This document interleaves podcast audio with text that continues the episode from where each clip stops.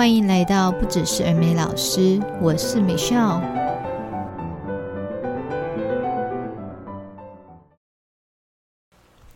今天想跟大家聊一个，就是所有的声音工作者的一个很大的困扰，应该也可以叫做职业伤害，那就是声带的耗损。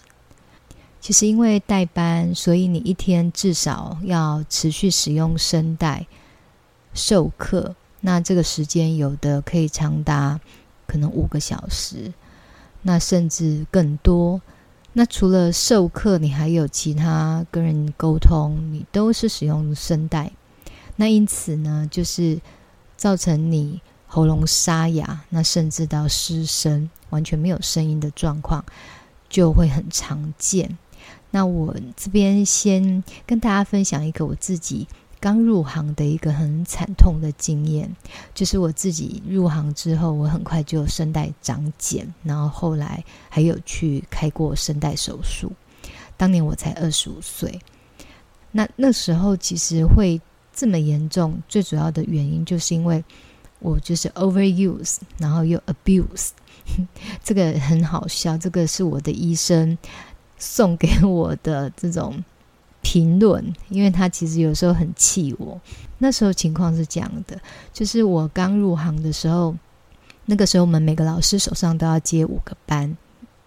那五个班的意思就是，我一二四五都是从下午四点教到晚上九点，一天就有五个小时。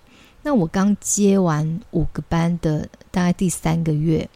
我们学校的那个外师就突然间人间蒸发，你知道，所以突然间找不到外师，然后有这种幼儿美语经验的我，就被钦点去带这个外师的上午班，幼儿园的哦，很恐怖的幼儿园。我那时候真的很惧怕幼儿园，因为那时候我还我自己觉得我还没有那么了解怎么掌握教学，尤其是对待这种。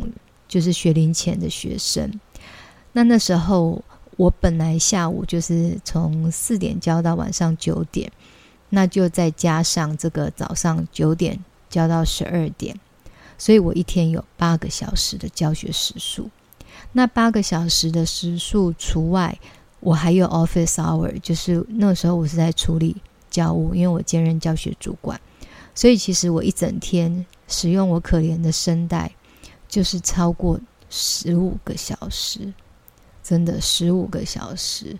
可是年轻的时候，刚出社会就懵懵懂懂，就觉得老板给机会就是赶快 take it。就在我这样子的疯狂的教，很快，我记得我三月接这个幼儿园的班，教到六月，我的声带就出状况了。我没有感冒，可是我的声音越来越沙哑。刚开始觉得，嗯，怎么好像声音怎么回不来？因为本来我只要休息或者是充足的睡眠，声音就会回来。然后后来发现回不来的时候很慌。那那时候老板就跟我说啊，可以到那个台北民权东路那边有一个嗓音专家，他他叫他是嗓音专科，他叫杨光荣。我记得现在不知道还有没有。那那时候就是会特别去看杨光荣医师的。几乎都是声音工作者，就是其实都是已经长茧了。然后我就记得到那边去的时候，他就先做一下声带的摄影。那声带摄影就是放了一个呃针针孔摄影机，放到你的喉，从这个嘴巴伸进去，然后到声带的位置。那他会同步开那个 monitor 让你看，然后就叫你发声。那你就看到就哦，原来。我们的声带它就是两片非常非常薄的肌肉，然后呢，发声就是透过这两片薄薄肌肉的摩擦。那那时候我看到的我的声带，他们两个在摩擦的那个那个位置，其实已经长了两颗圆圆的小球，那就是我的茧。所以那时候杨光荣医师就直接告诉我说：“你这个要开刀。”就是现在大家知道的，就是不可逆，已经没救啊！啊，就是只能开刀把它给茧给除掉，不然你就是永远就是沙哑的声音，因为它闭不拢，这两片薄薄的肌肉闭拢了，那个声音声线就是好听的，然后频率可以很高，你的气可以很长，你是正常的声带在发声。可是你长茧之后，它就是不正常，它就是闭不拢，因为那两颗球球会让你的声带无法紧密。那因为无法紧密，所以你就气就不长，因为它会漏出去。然后再来就是，你也没有办法维持你本来可能很美妙的声音。在去杨光荣医师那边诊断之后。我就又去了另外一家大医院，那一样就是透过摄影的方式，结果又再次获得了医生跟我证实，就是我什么时候安排开刀啊，赶快开一开啊，这样子会比较可以快点修复。那所以那个时候我就知道，OK，我就是只能有这一条路。刚开始我的妈妈也很不信邪，因为我们家就是蛮相信，就是一些中药草啊，然后熬制一些呃那个叫。中药汤来喝去治疗，所以刚开始我记得我还喝了非常非常极度难喝的那个药草，我妈就是逼我每天灌，那当然就是到后面我妈也放弃了。我记得我从六月份就开始宣判长茧了嘛，那可是呢，工作你完全就是没有办法停下脚步，因为班级就是每天都在 run。那我们那时候刚好外师就是缺着，然后。努力的应聘，就那一段时间就是这么不巧，应聘来的都是不适任的，然后就是辞退了再应聘，辞退了再应聘，都一直有新的老呃外师进来，可是就是不适合。那这代表什么？就代表我的工作就是暂时无法放下来。因为如果说每一个人都各就各位，其实我就是可以很放心的去开刀。所以也就是因为这样子，我自己我从六月份一直到十二月，外师都到位了，然后也都培训好了，我才放心的去开刀。所以就是从夏天 等到了冬天，那最后才把我的声带呃那个茧给除掉。那我最记得那个时候很有趣，是因为开完刀你要静声一个礼拜。禁止的禁，就是不准发出声音。那时候我的工作就整个排开，然后呢，在家里休养一个礼拜，那真的都不能发出声音。所以我记得我还就是在嘴巴上贴胶带，因为贴胶带就是你的反射要发生的动作，你就是完全不能做到。这样子才能够有效制止你那个反射动作。那因为伤口刚开始刚开完刀，就是伤口还在，所以你千万不可以发声，因为你一发声，你就是在摩擦你的伤口。所以呢，就这样子，然后慢慢慢慢的复原。那我还记得我开完刀，刚开始可以说话的那一天，我就在补习班，然后就第一次发出声音，哇，那声音之美妙！我真的完全无法相信我的美妙的声音回来了，然后我还从补习班打电话回家整我妈，就是我打电话回家，然后就问我问我妈说：“请问美秀在吗？”然后我妈以为是别人打来的，她还说：“哦，她她在上班。”现在觉得真的很好笑。后来跟她说：“妈，是我。”就连他本人也完全忘记我我的声音，因为我已经哑了半年了，就是沙哑了半年了，所以大部分的人都忘记我的声音了。然后在在开刀开刀要恢复的那一周，其实我当哑巴当一个礼拜，也还发生蛮多有趣的事情。例如那个时候，就是呃那个礼拜不可能每天都待在家嘛，那总是还是会出去约会，那就跟当时候我的男友。也是我现在老公，我们就有去 shopping，在逛街的时候，然后呢，他就都跟我比谈，我就带了一个小笔记本，然后我们两个都一直比谈，结果我我发现路人就是会忍不住的瞄我，我觉得我有获得很多人的关爱的眼神，然后呢，我去买东西，老板他看到我写。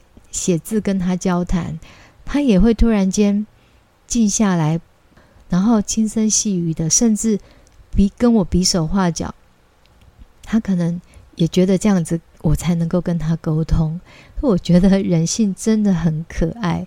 那那那段时间那几天，我就感受到好像有另外一个世界的温暖，而且那是完全我没有感受过的世界。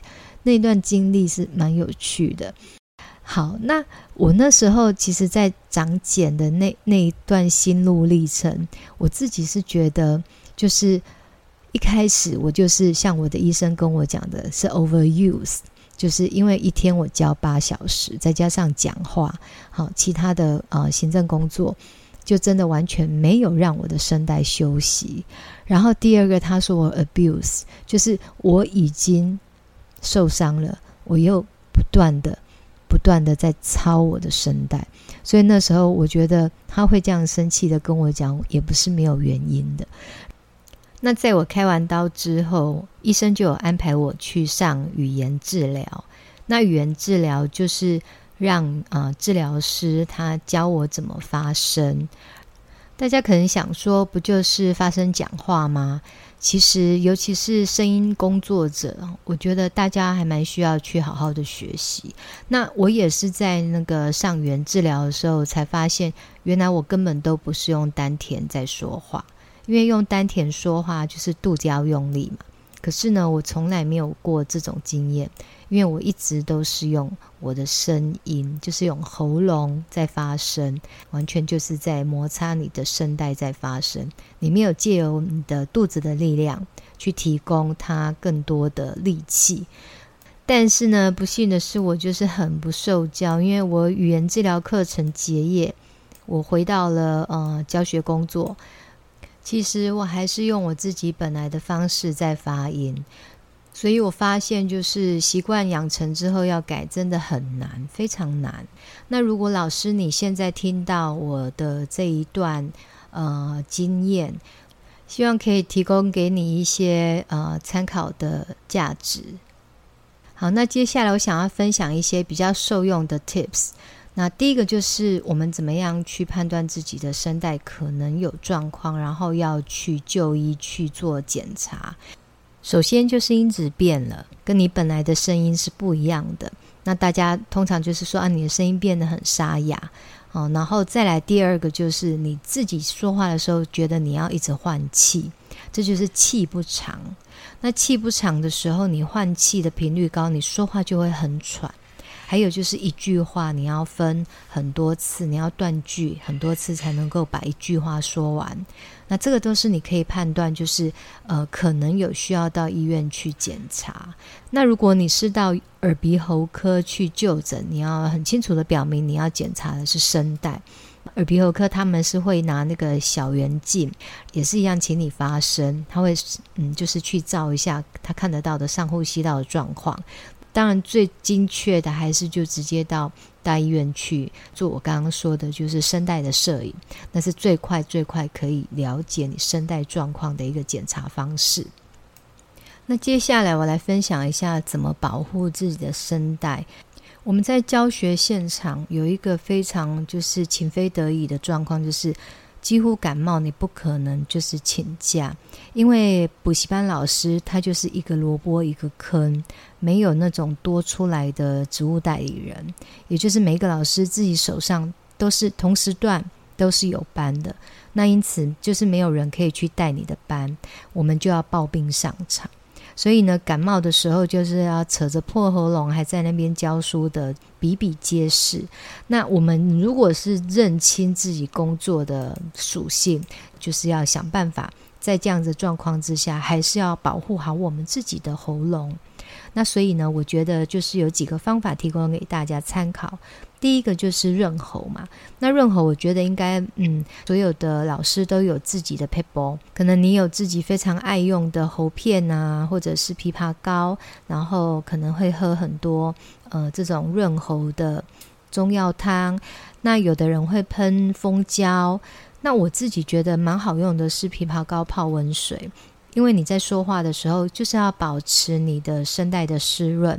那因为湿润嘛，又要授课，所以含着喉糖就不方便讲话。然后喉糖其实有时候你就是一片接着一片，好像也有 too much。所以呃，枇杷膏泡温水，然后就当那个补充水分的方式，这样子去喝。就、呃，讲几句话，那就喝喝一口，然后让你的声带再湿润一下，然后再说话。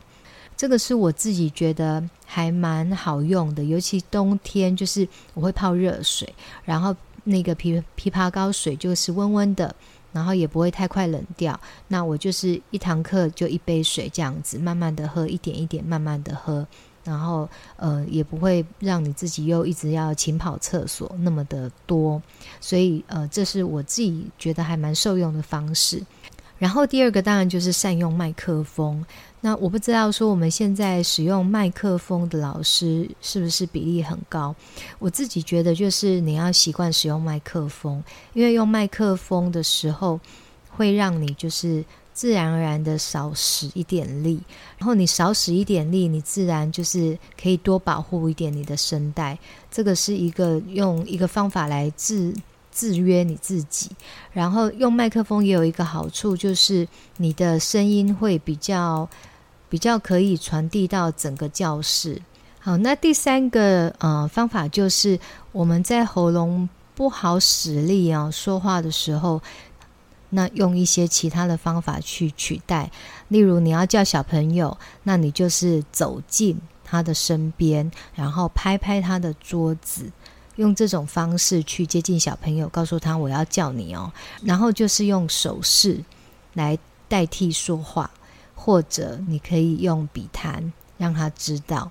这个是如果你有单一一对一的要要说话，那如果对全班，有时候我们也可以写白板，你知道吗？你你如果展现出你的弱势，就是让孩子知道今天老师就是很很辛苦，然后无法说话。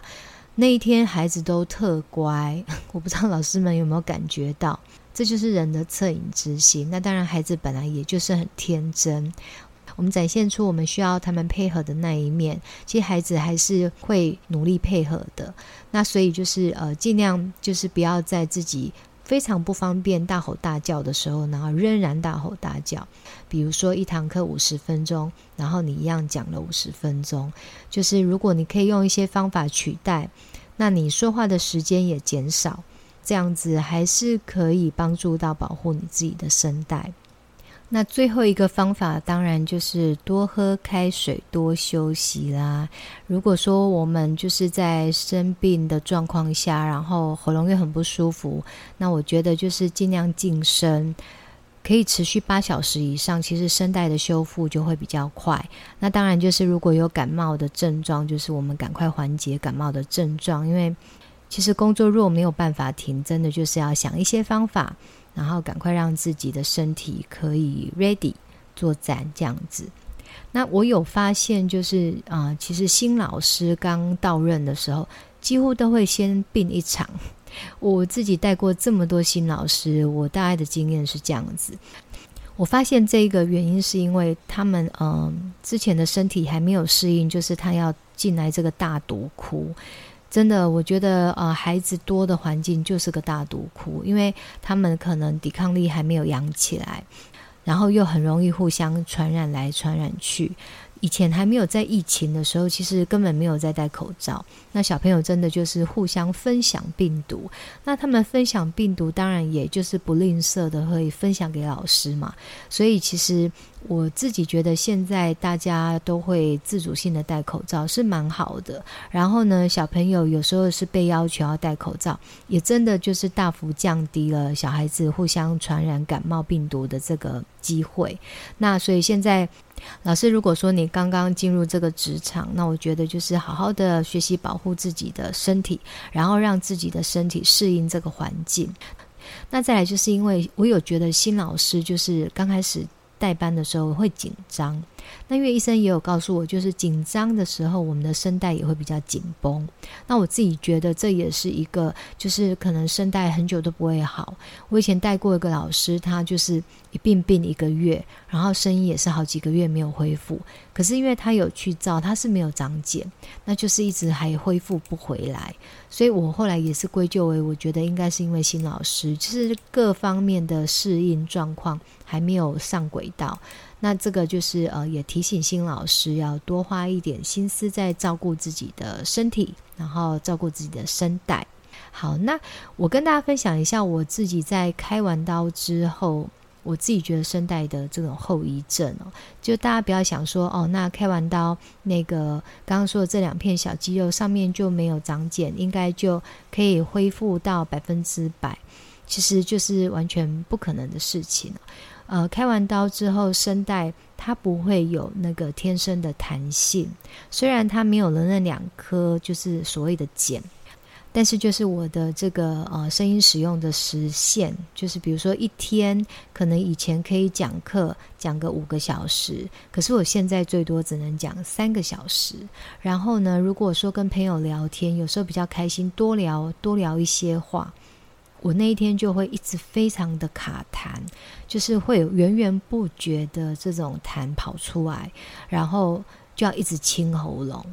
那大家要知道，清喉咙也是就是医生非常禁止的一个动作，因为你不要小看，你只是咳咳咳这样清喉咙，其实那是很伤声带的。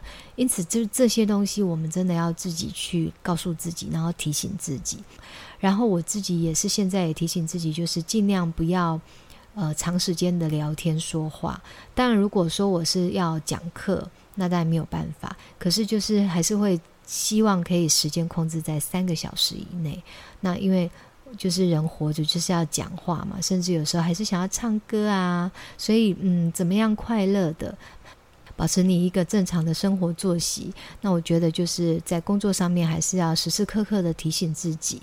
那呃，保有我们完美的声带，我们才可以过着一个快乐的儿美老师补教人生，对不对呢？那今天的节目就到这里喽，谢谢你们的收听，我们下周见，拜拜。